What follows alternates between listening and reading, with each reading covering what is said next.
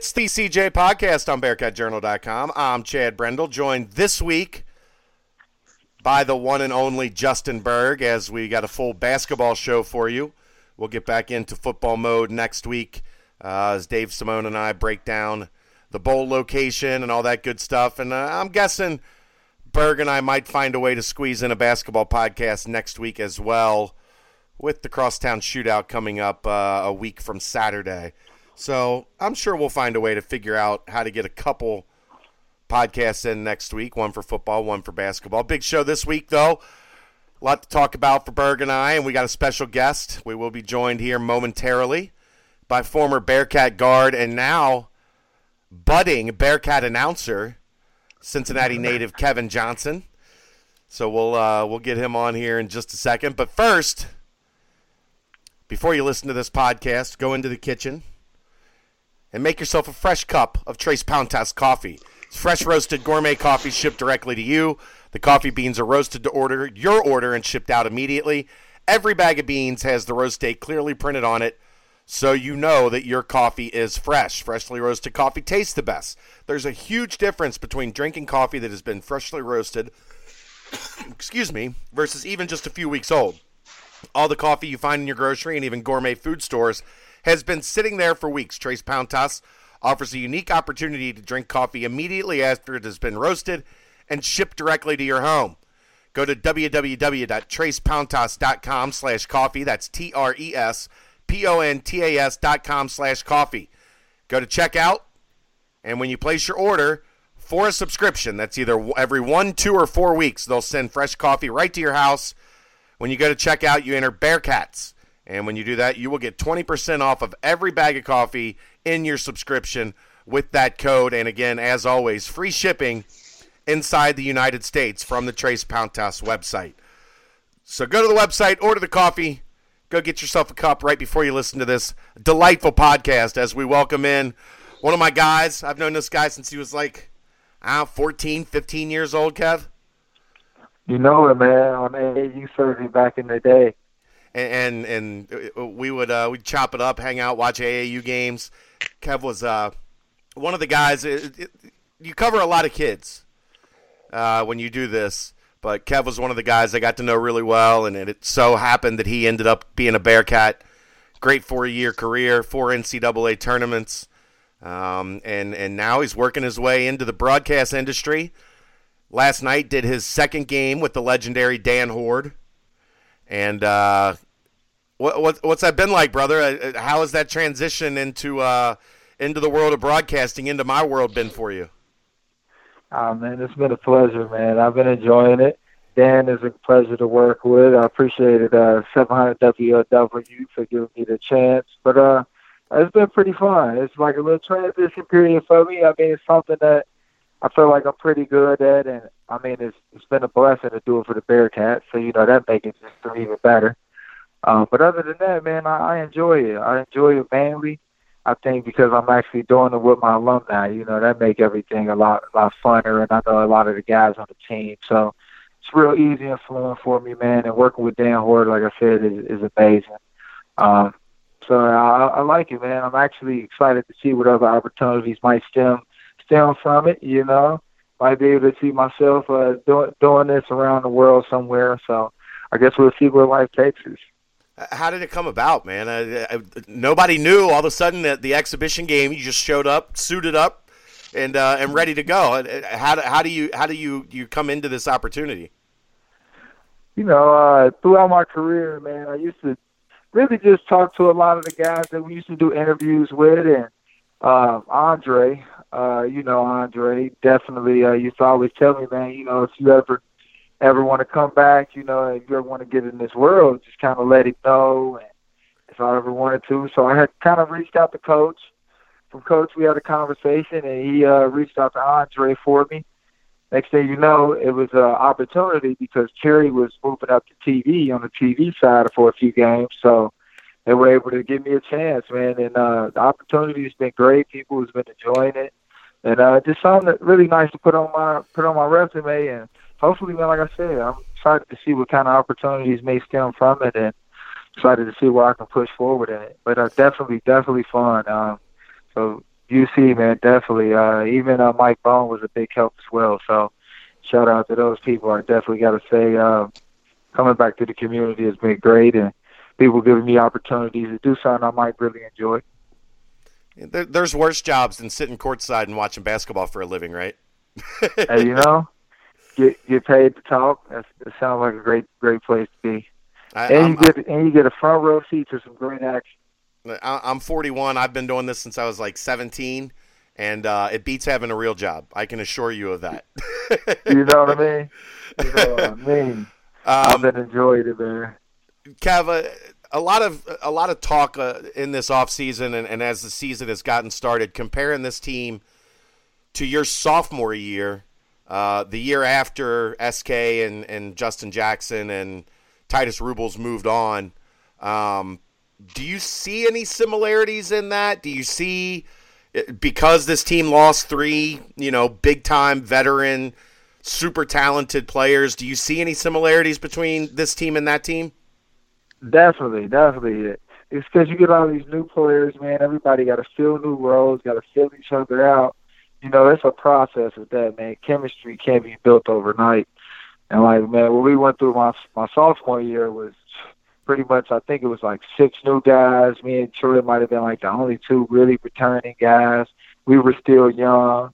So, you know, it's, it's just hard trying to find that, that leader, number one, and then everybody else kind of gelling and filling in the roles. And even coaches, you know, even coaches figuring out exactly how they might want to attack the situation as well. So um, I definitely see similarities. But as I'm looking, just watching it, watching them from game one to, to now, I've seen a tremendous jump. So it's, pretty exciting to see the guys grow, and it, it, it'll it'll be fun watching them just establish and just keep growing it as they learn each other and figure things out.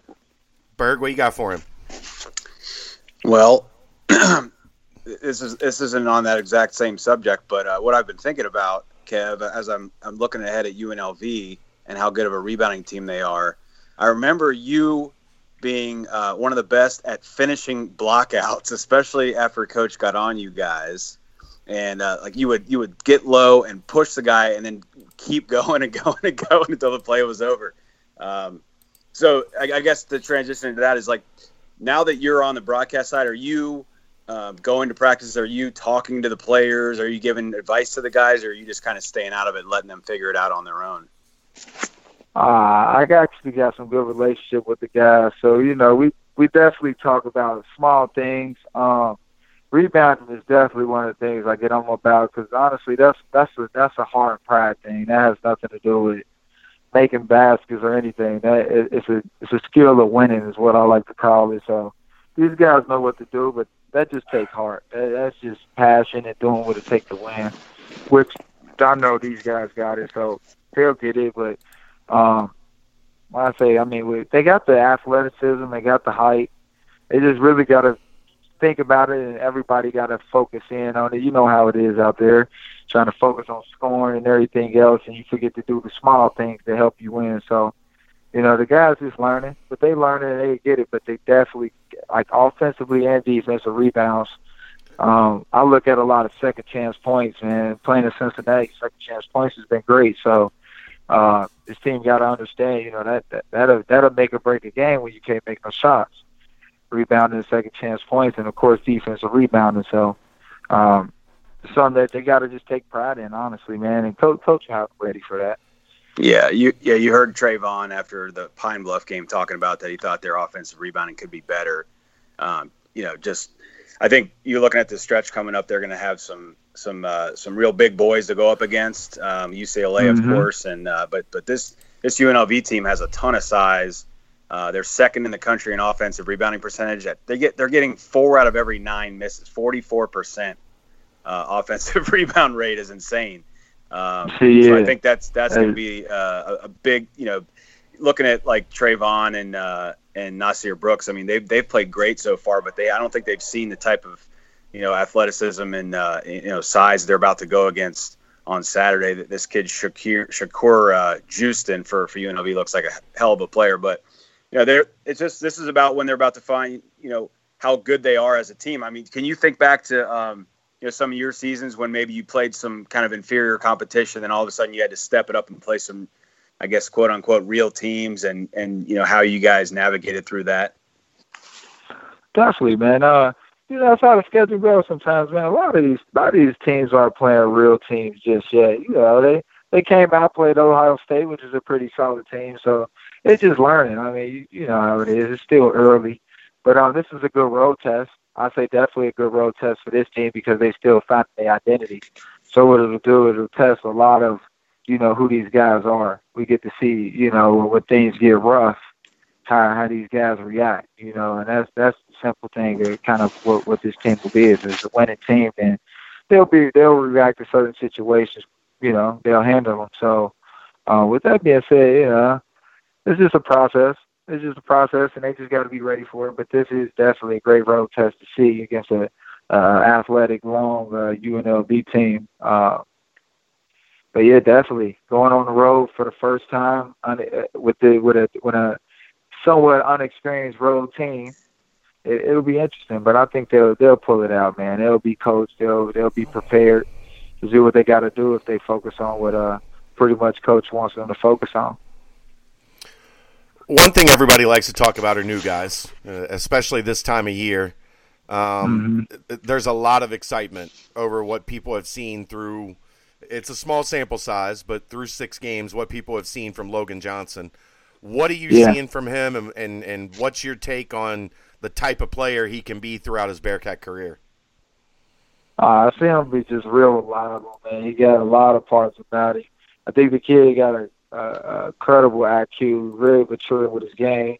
Uh, but for what the what, what the team needs right now is he's giving energy off the bench. You know what I mean? Him as a freshman, he's done done a great job in in his role, controlling the pace of the game when he is playing the point, but really just bringing that energy, bringing that defensive energy, getting people, getting up in people, getting steals.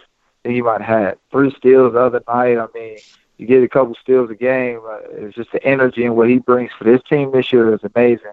And once uh, Justin Jenifer, you know, is out of there, I feel like he'll be the same flow. Real, real, uh, real great floor general form. Picks his points. I, I like him, man. He'll have a great career. And uh, kid's pretty complete player. Uh, I definitely like him. I can I can see the resemblance, man, to him and his brothers. Pretty funny. One thing I, I was talking about this with a couple people yesterday you guys are one of the only teams in the country that instead of swiping at the ball, you reach in with both hands and you take it. Oh yeah. Um, and Logan is incredible at that. His hand speed to reach in and do that at some mm-hmm. of the mm-hmm. times he's done it this year, uh, just kind of wows you.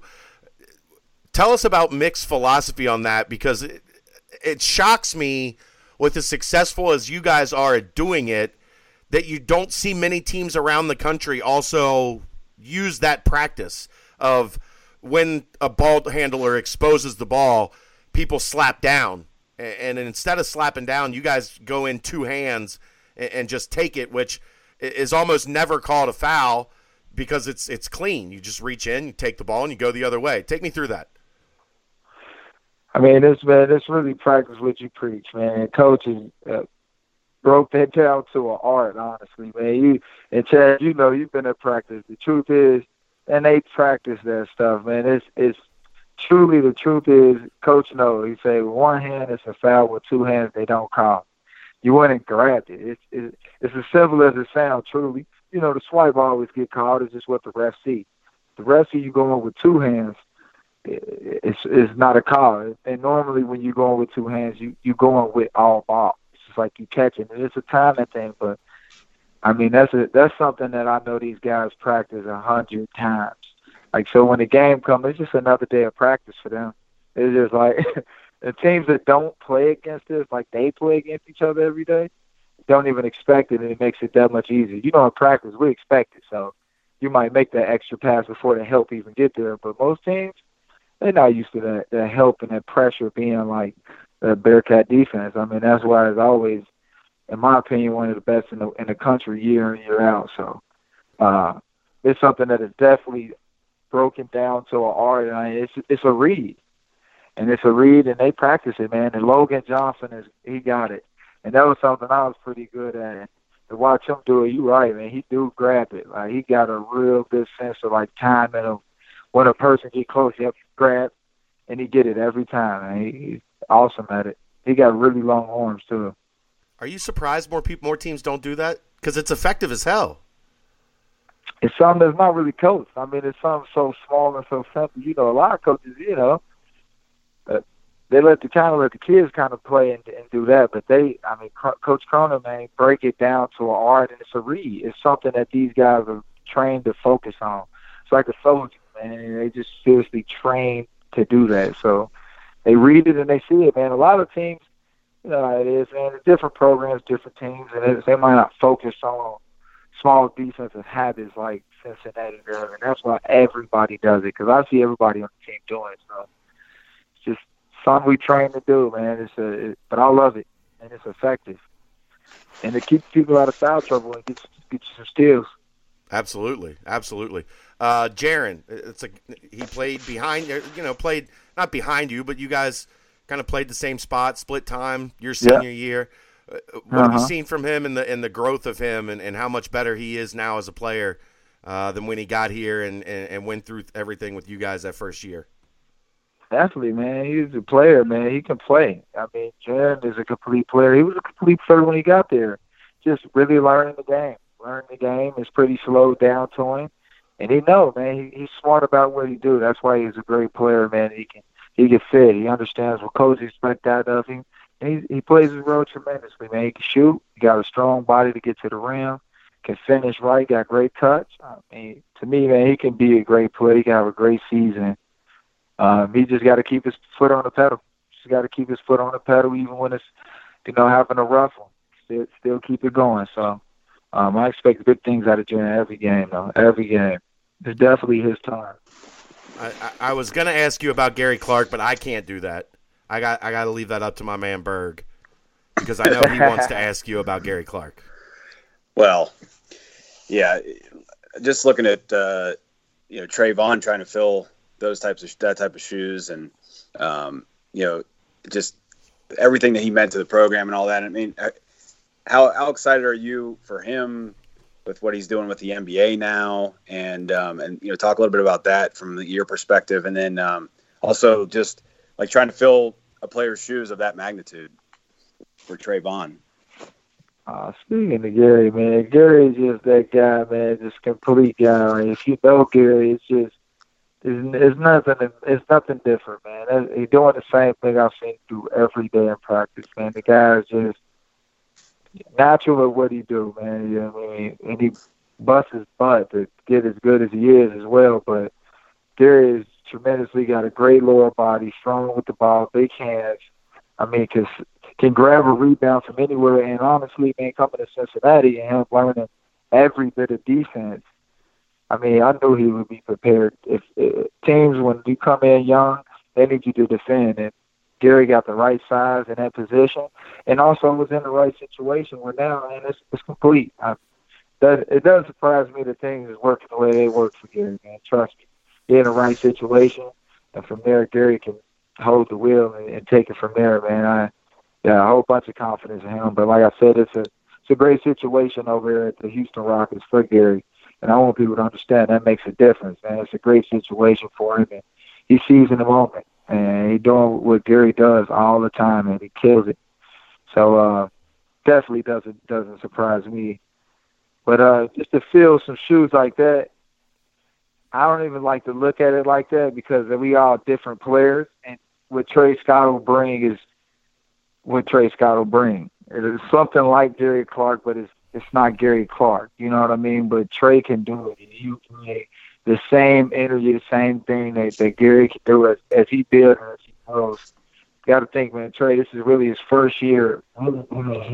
So it's a big transition and a big jump that the kid is going through. But once he really get comfortable and his moment come, he'll seize the moment as well, and, and he'll take off. And people will be so surprised at the things that that kid can do that you you it'll be a Gary Clark comparison for sure. I, I really believe it will be. You know, it's funny, Kev. Mick mentioned a couple weeks ago. The first couple weeks, Gary was on campus, and uh, the workouts and the first couple like when you guys started going five on five for the first time with Gary around, and and like I said, this is when Justin and Titus had just left, and if you remember back to those days, I remember it clear as day.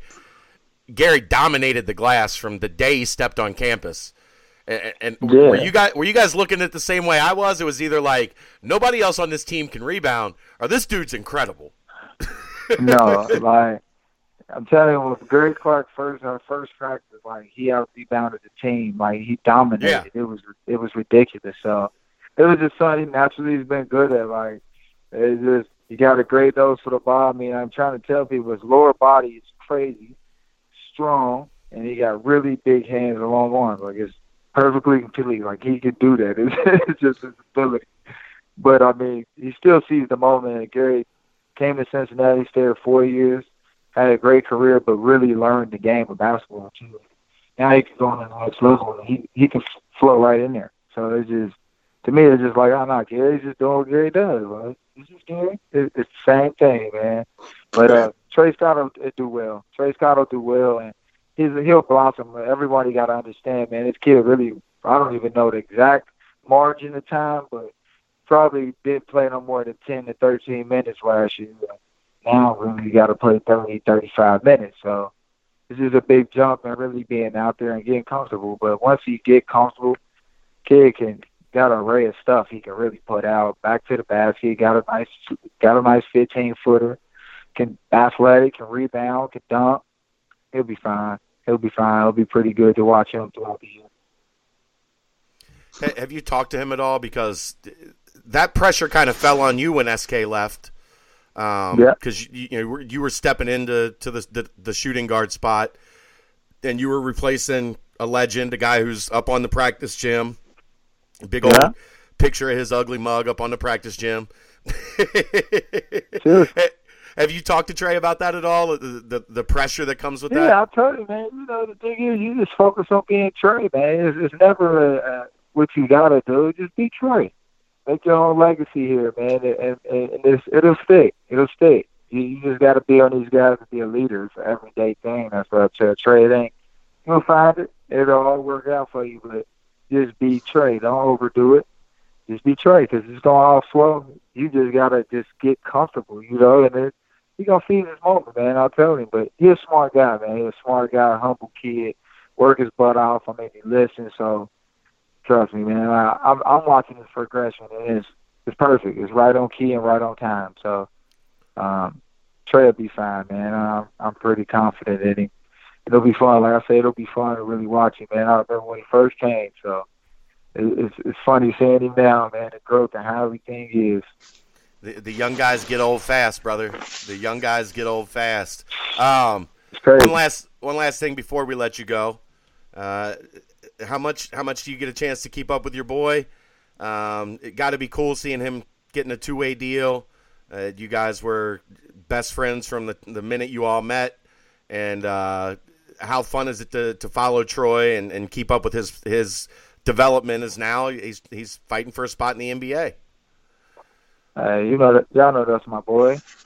We in it, we in it together, man. I know I know everything. We just we just stay tapped in with each other, man. That's my man, you know. And uh, yeah, we talk a lot though. He's doing his thing. He's the face of the program down there for real at, at Lakeland, and just you know, just learning, learning life, learning basketball, man. It's you know now things are bigger than basketball, so you know we talk about a lot of things. So you know, but like I said, it's, it's great, man. My brother, he'll be he'll be fine, man. Somebody will give him a chance if Orlando want to sleep on him, somebody will give him a chance, man. His time is coming as well. And what he does, man, he's a great, smart basketball player. And what he'll bring to the team, he's he to me, man, just as ready as Gary Clark on any team.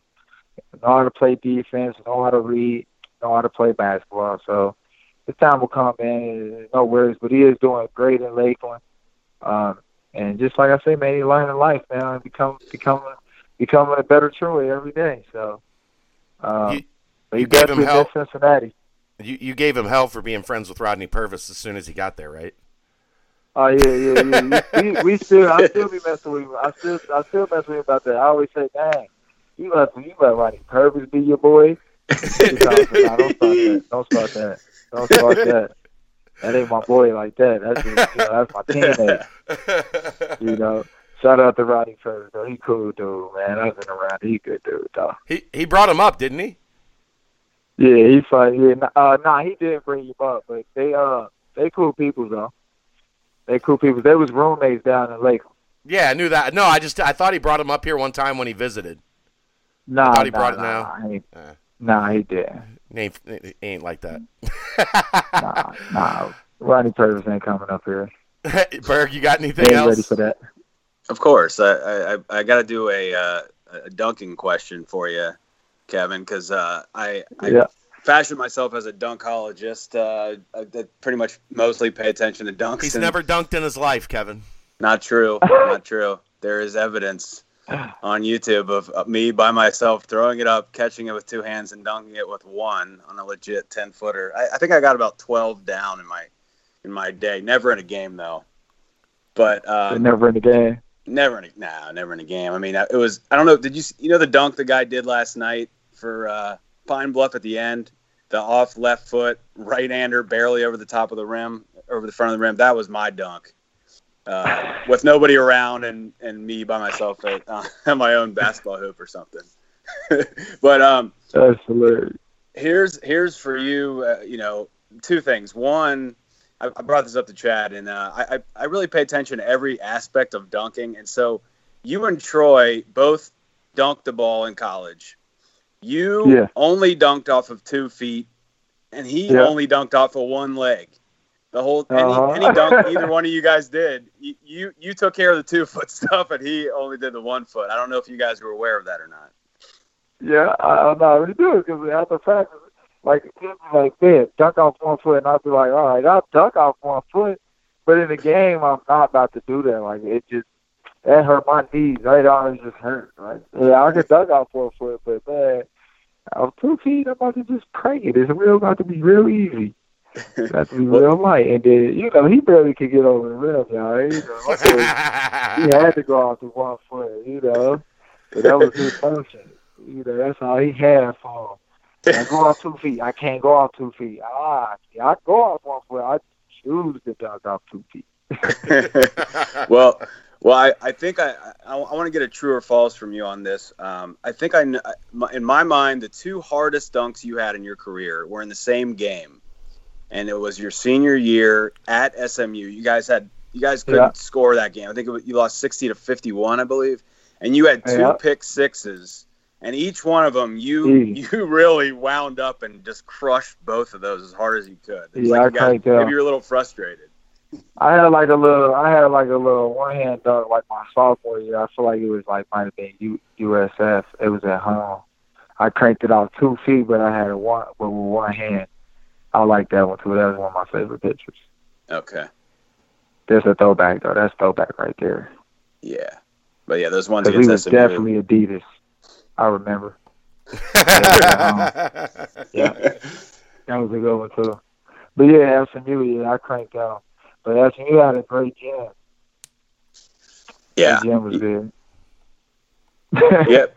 That's it. I, I, yeah, yeah. I just remember that you had two in the same game, two pick 6s Mhm. and they were both really hard and looked like you were taking out some frustration on the rim because you guys had a rough one on that. That's on I think it was a Sunday. Yeah, that definitely was a rough game too, boy. It was we was moving slow.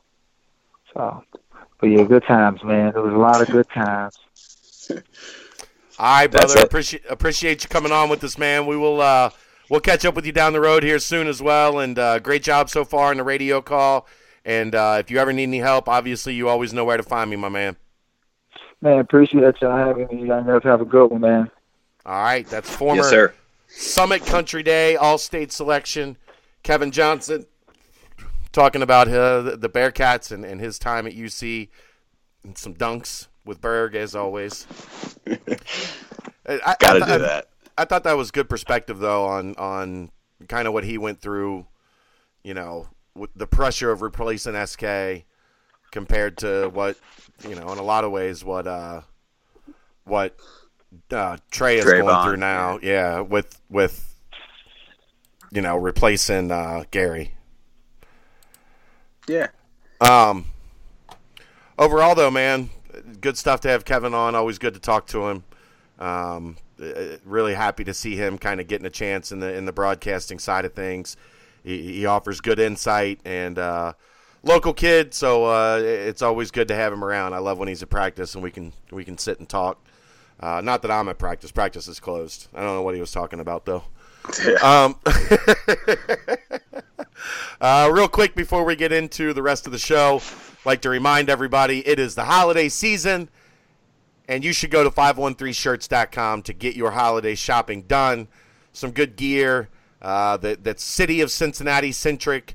A lot of you know, most of it all uh, centered around sports uh, in the area. And if you go to partners, drop down to Bearcat Journal and get yourself some Bearcat Journal gear. We got hoodies, we got ball caps, we got t-shirts, got a couple different designs, we've got stickers, we got the Bearcat Journal patch, all kinds of good stuff. So make sure this holiday season you're heading to 513shirts.com and get yourself or someone you love that Bearcat Journal gear that they've always needed. Always needed, Berg. Yeah. I've got a I've got a I've got a shirt for you. Okay. I, I, I need to remember to bring it to a game. Yeah. Uh, it looks like the uh, NKU game will be the next the next opportunity for that. Yeah, if you make it. Yeah. Berg had to Berg had to stay home and, and, and, and take care of the wife and little one. We, he's he's learning the joys of the uh, the nose plunger as we talked about before the broadcast, which is the ultimate worst. Oh my god. Yeah, they, they yeah they don't want it. They don't want anything to do with it. The baby just is not happy about it in any shape or form. And meanwhile, you have to get that mucus out of her nose. So it's a, it's just a battle. and then, you gotta and then trick her and do it when she's happy, real quick, and she's not paying attention. And then you try to tell her like, "I'm trying to help you," and then they get even they get even more upset. No, you're not. I hate this. Yeah. Oh, it's awful. And like I told Berg, they get used to it. Never, ever, ever, ever, ever. Well, until the, until they almost learn how to blow their nose, and even then, they're bad at that too. Yeah, I'm, i mean, I'm thinking if she's seven months now, I, I don't think all of a sudden she's just going to be like, "Oh, this is fine. Go ahead and do it." Yeah, no, she's not. I can. I can assure you, she, she eight months. It's, it's not like at eight months she's going to be like, "Oh, he's trying to help." Huh? Why did I think of that before? Well, go ahead, Dad. Stick that thing up there. Yeah. Uh, the the the worst, and this this is a little bit different. The worst for me with Kelsey was um, one day at school, she was standing on the, the playground. They've got like a giant oak tree where she went to preschool. And she's looking up at the oak tree and I guess like lost her equilibrium and fell back and split her head. Oh, gosh. Well, Bert didn't cry. I the, the the school calls me frantic. It was like two blocks from the house, so I, I race down there.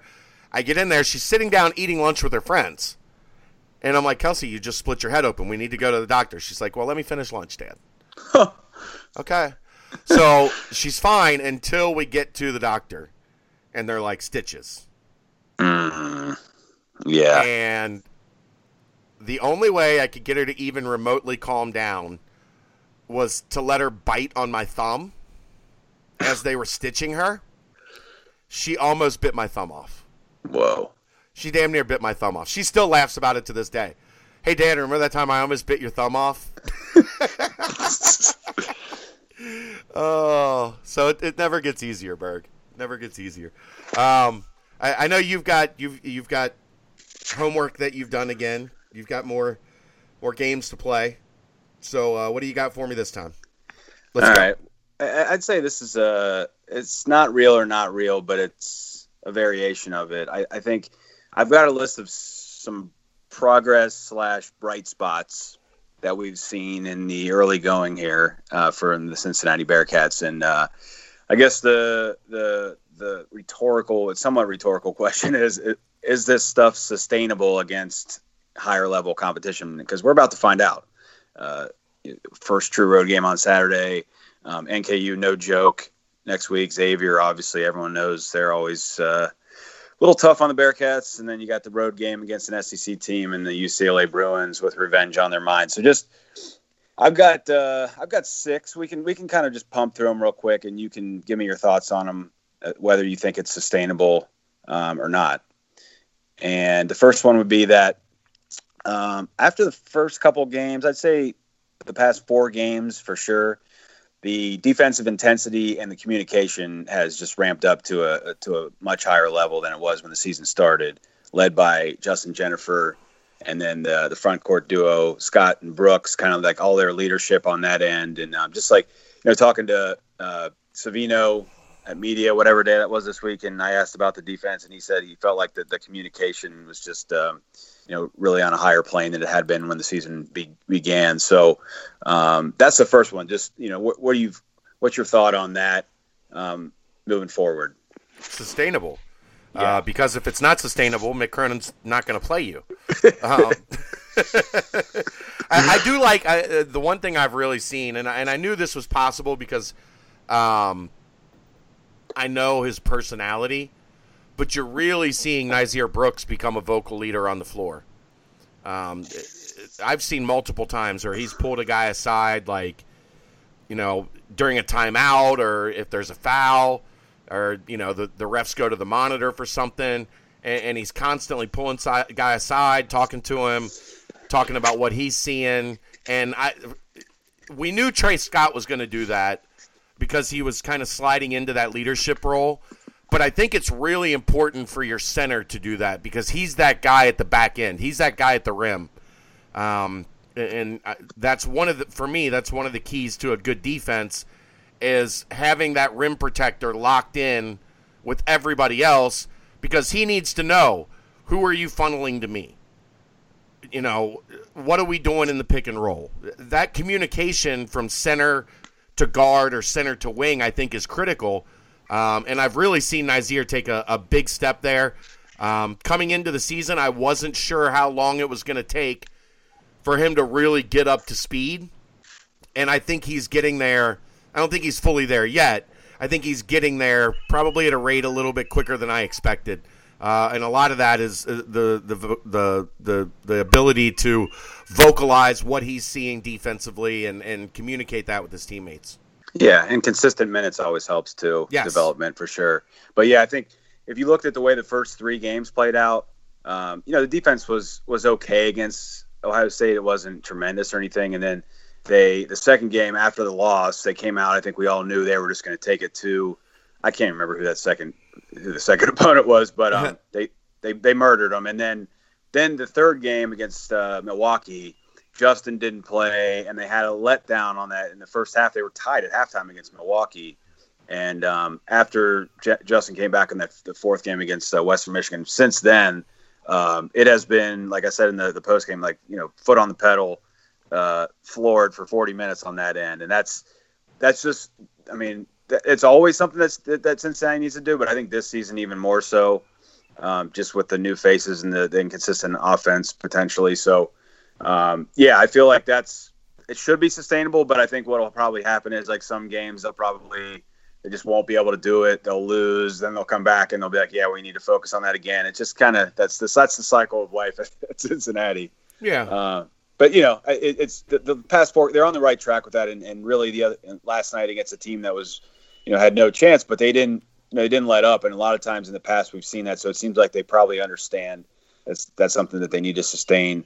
Um, the second one would be um, you know after the Ohio State game. So in this six game win streak, uh, the shot selection has been tremendous, um, and and the free throw rate has been very solid as well. They uh, they're 48% from the field overall, and if you take out the Ohio State game, they're 52%. And I think one of the reasons why is that they are 341st in three point attempts per field goal attempt this year. So they are not settling. They're working, they're moving the ball, uh, they're trying to penetrate, they're seeing what's there.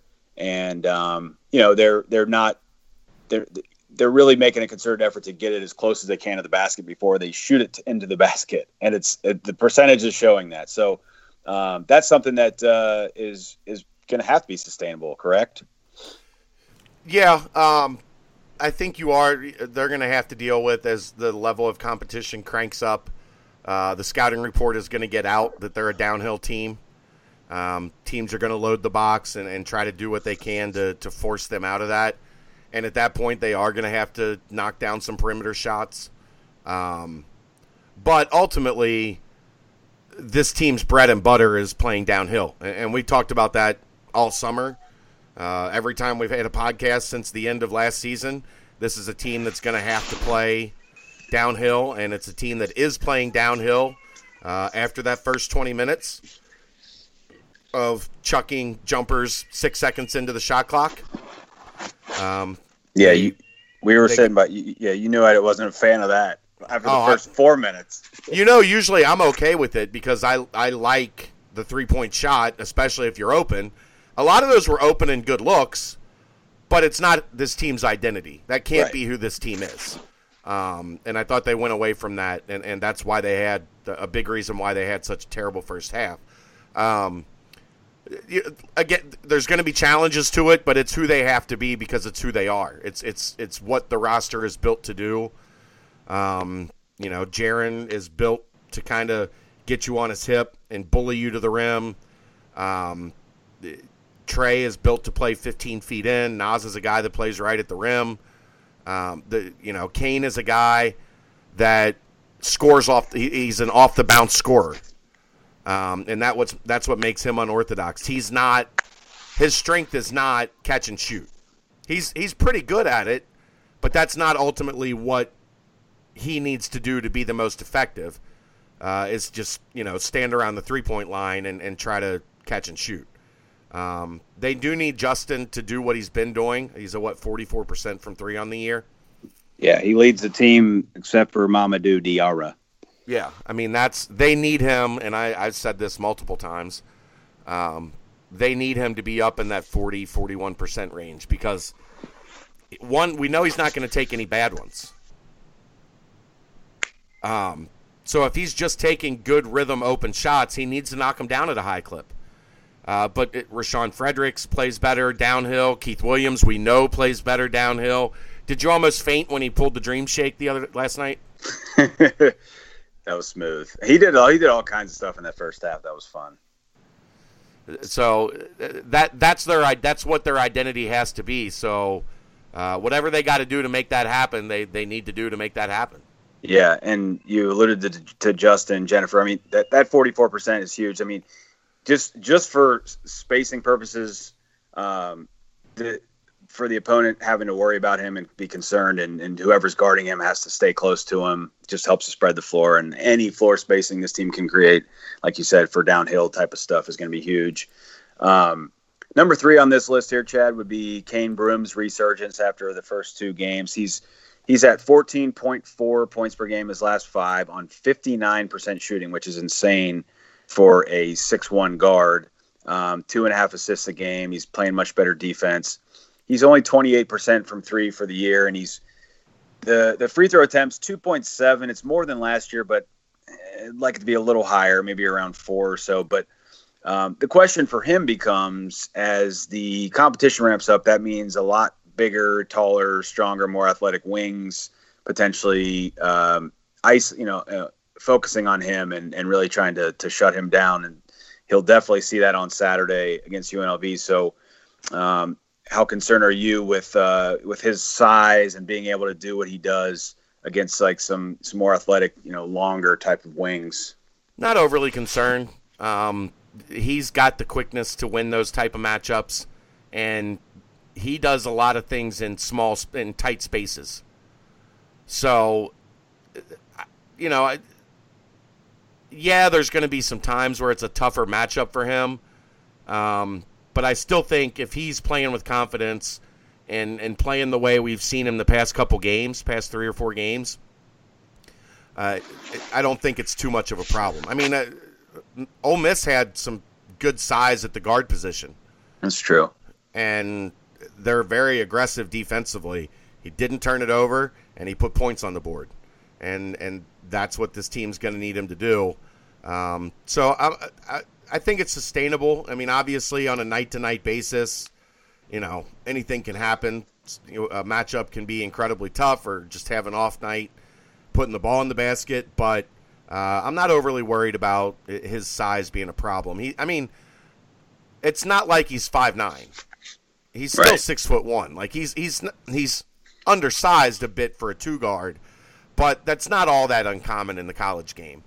He just has to use his quickness, use his ability to, to handle the ball in space, create some separation. And, and like I said, he's a he's a, a guy that, that scores off the dribble.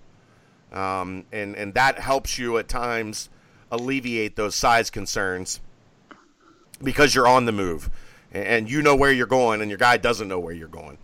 Um, so, eh, not overly concerned about that. I think he'll be fine there.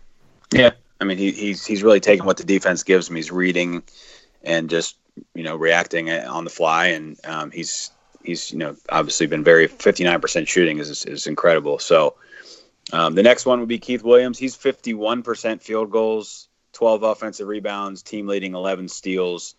Uh, been a huge factor on both ends of the floor, and you know he's he doesn't have a ton of experience, but he seems to uh, you know he, he seems to be ready to go, and, and he has a lot that he can bring to the table. So you know Keith versus some better competition. I mean, seems like he should be fine, but um, it, you know it's hard to say because he hasn't really done it yet. He didn't play yeah, last think, year in any kind of major situation other than the Wichita State game. Yeah, I, I think there's still going to be ups and downs with Keith as he adjusts to being a primary guy, being a starter at this level.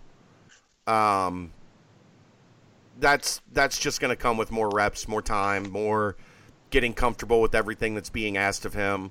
Um, I think what he's proven to himself is that he belongs at this level over the past couple weeks. Um, I think that is, and I've talked to Keith about this a little bit. That's really hard for a guy when you sit that first year, and not that he not that he redshirted, but when you don't play a whole lot, you start to wonder like, am I good enough? Is you know, do I belong at this level? You, uh, doubt starts setting in, um, and he's now proving to himself, I am good enough. When we play these mid and low major teams, I'm better than these guys. And when we play a team like Ole Miss, I'm making an impact in this game. And that's the first step in that confidence being built. Um, I think he's going to be okay, but I think, you know, don't be surprised if in this five game stretch there's a game or two where maybe he doesn't play well. And that's not reason to panic. That's just he's a guy in his first five game stretch of big games. Um, but man, he's he's really come a long way in the past two weeks. I'll tell you that much. Yeah, and Mick has said it a million times. Young players are inconsistent, so it's just natural progression of things. I think if he just focuses on what he's been focusing on, which is his defense and rebounding, I mean, he, the 51% field goals probably isn't going to last. But um, I guess it he could keeps if, taking he, shots if he keeps dunking from and, the rim. Yeah, yeah. I was going to say if he keeps dunking and and you know laying it in and stuff like that, then I'm you know it, it's definitely a possibility.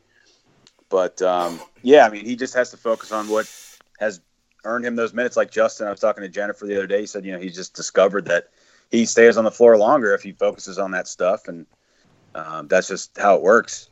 So yeah, I mean, it's it's been like we talked about before. I didn't quite see this happening. I didn't, you know, I think everybody kind of, most people at least, assume that Cane would just be penciled in right at that two guard slot, and it would be Keith would be battling for some minutes with Trevor, and maybe getting some when Jarron's out a little bit. But I mean, he's really stepped in and become a key contributor, and I feel like the defense. I mean, his his activity on defense is uh, has really ramped things up and been a big factor. So, be interesting to see, uh, you know, how he handles his stretch, just like everybody. Yeah. But um, the other part about that, and, and you you mentioned Nysier earlier.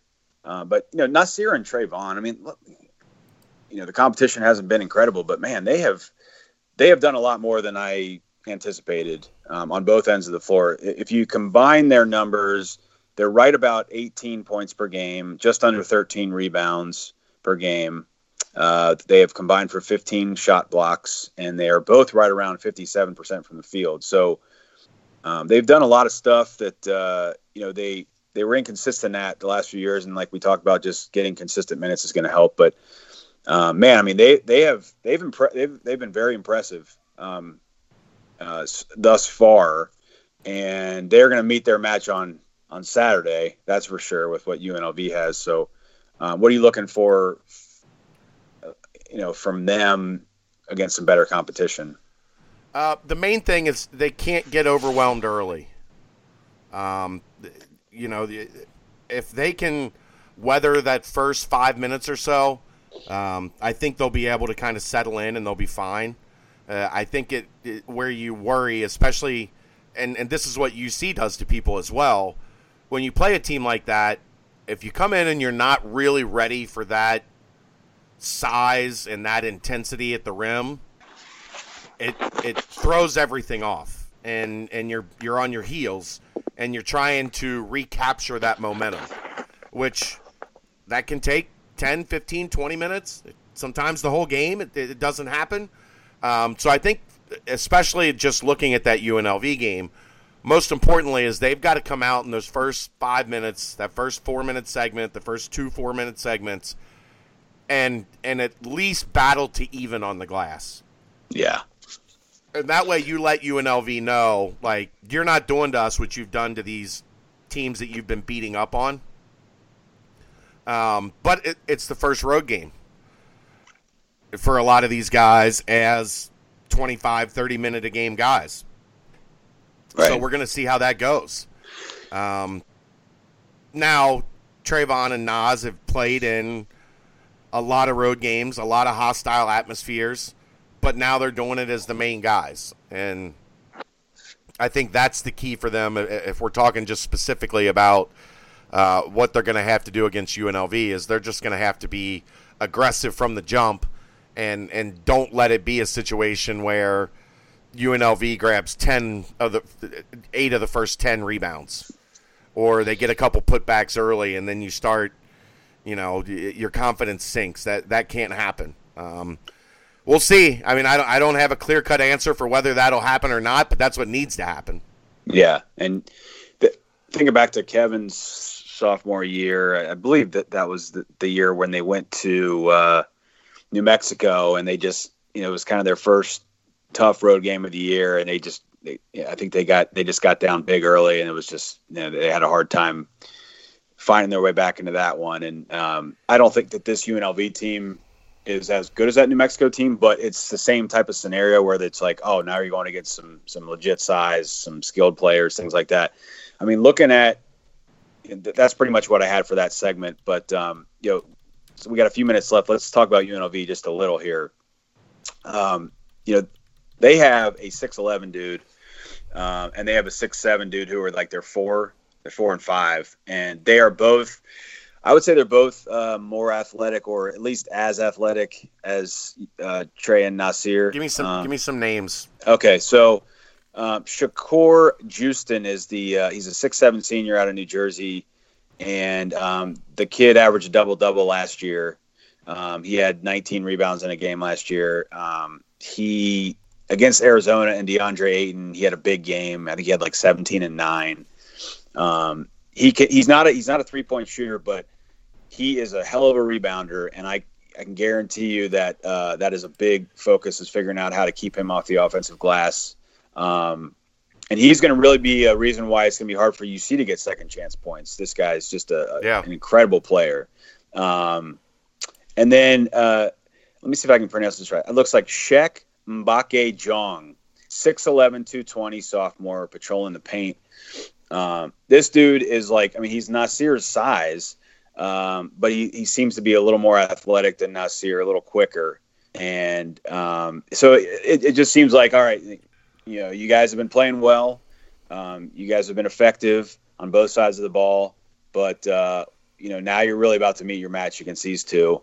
And UNLV also bring a six eight, six nine off the bench, a couple freshmen. Their wings are tall. Not only They've got a guy named Tervell Beck who's six seven, Kris Clyburn six six. So this team has a ton of length and size, and um, they're but the, the, thing is, is they don't really shoot the ball very well from the outside. So I believe I heard you on the uh, uh, the what's the skinny. other podcast you do? Yeah, the, the Skinny Pod saying uh, you you were anticipating a rock fight. Um, a bit, yeah, just because they're both big and physical. Uh, UNLV does like to get up and down the floor a little bit more but that's never easy on Cincinnati. So, right, uh, you know, I, I'm not saying 44 42. I'm just saying in style of play, these two teams are going to beat up on each other. Yeah, they this team they they convert their two pointers and they stop your two pointers a lot like UC. Um, they are an even better offensive rebounding team than UC. Like I, I was I talking about earlier. I mean, they're second in the country.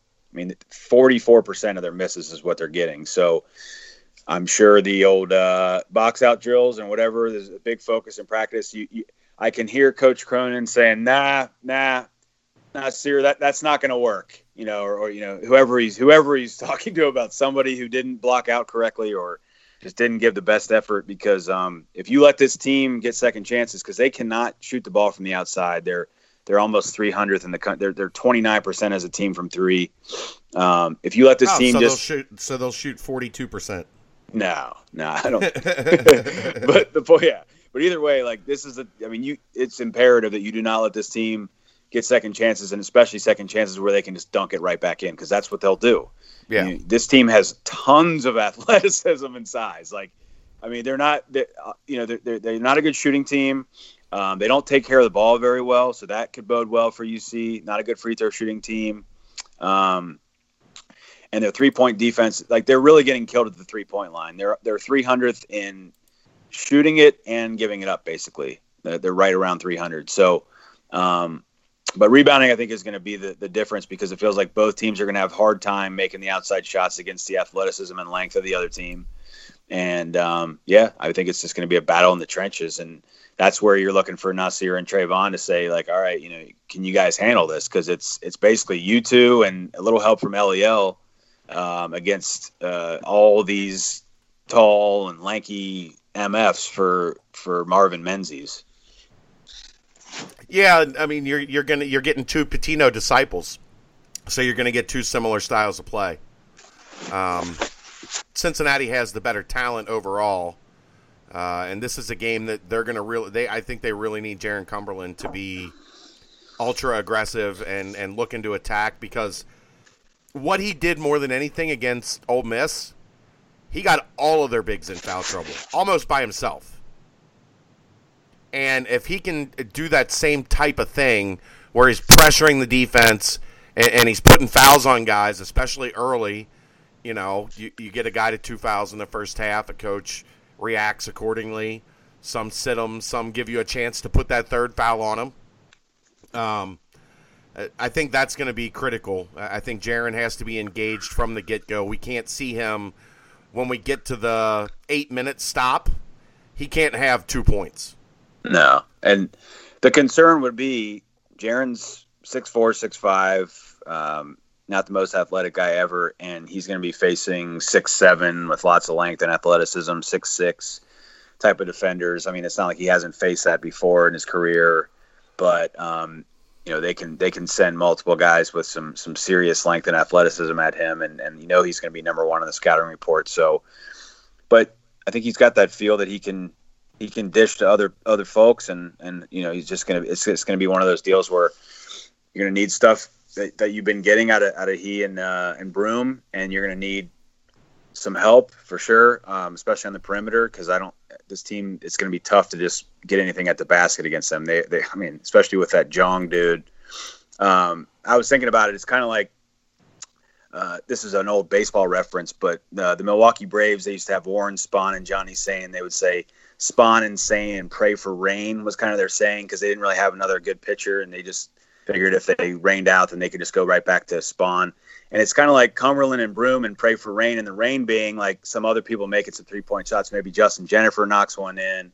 Maybe uh, you know Fredericks might hit one, or you know Trevon could step out. I mean, just need you're gonna need somebody else to hit some outside shots, um, and then you're just gonna have to find a way to just fight tooth and nail on the glass, and just even if you you know even if you're maybe minus two or three, you can still win the game. But if you're like you were saying, like I mean, if it's like minus nine, ten, good night.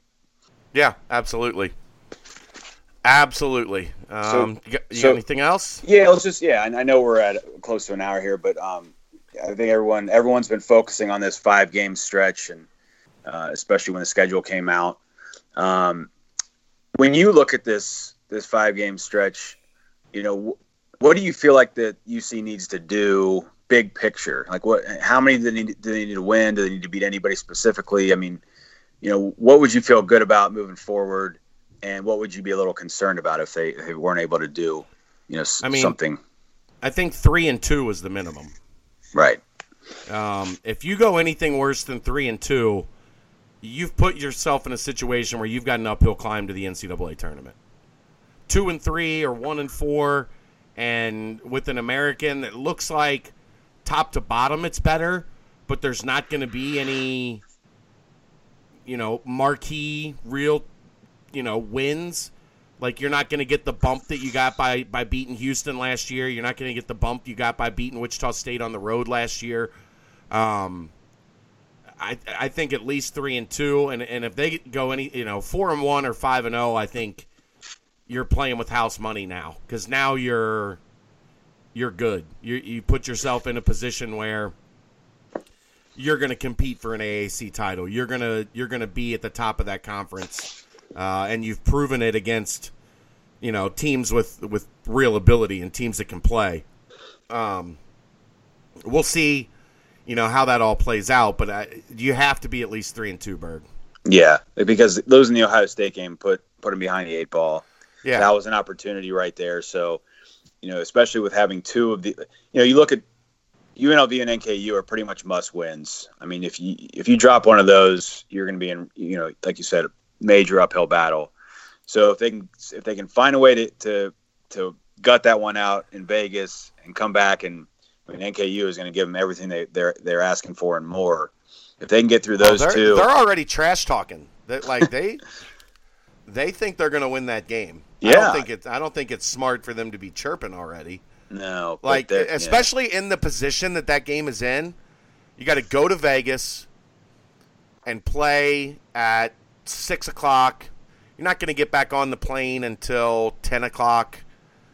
Get back in Cincinnati late Saturday night, Sunday morning. You know, have a a, a a light day on Sunday, practice on Monday, turn around and have to play. What's a fringe top 100 KenPom t- type team? You don't give them any extra ammo. Like that doesn't make any sense to me. well, Um, but they've they've done that already. So Yeah, they're Um, confident.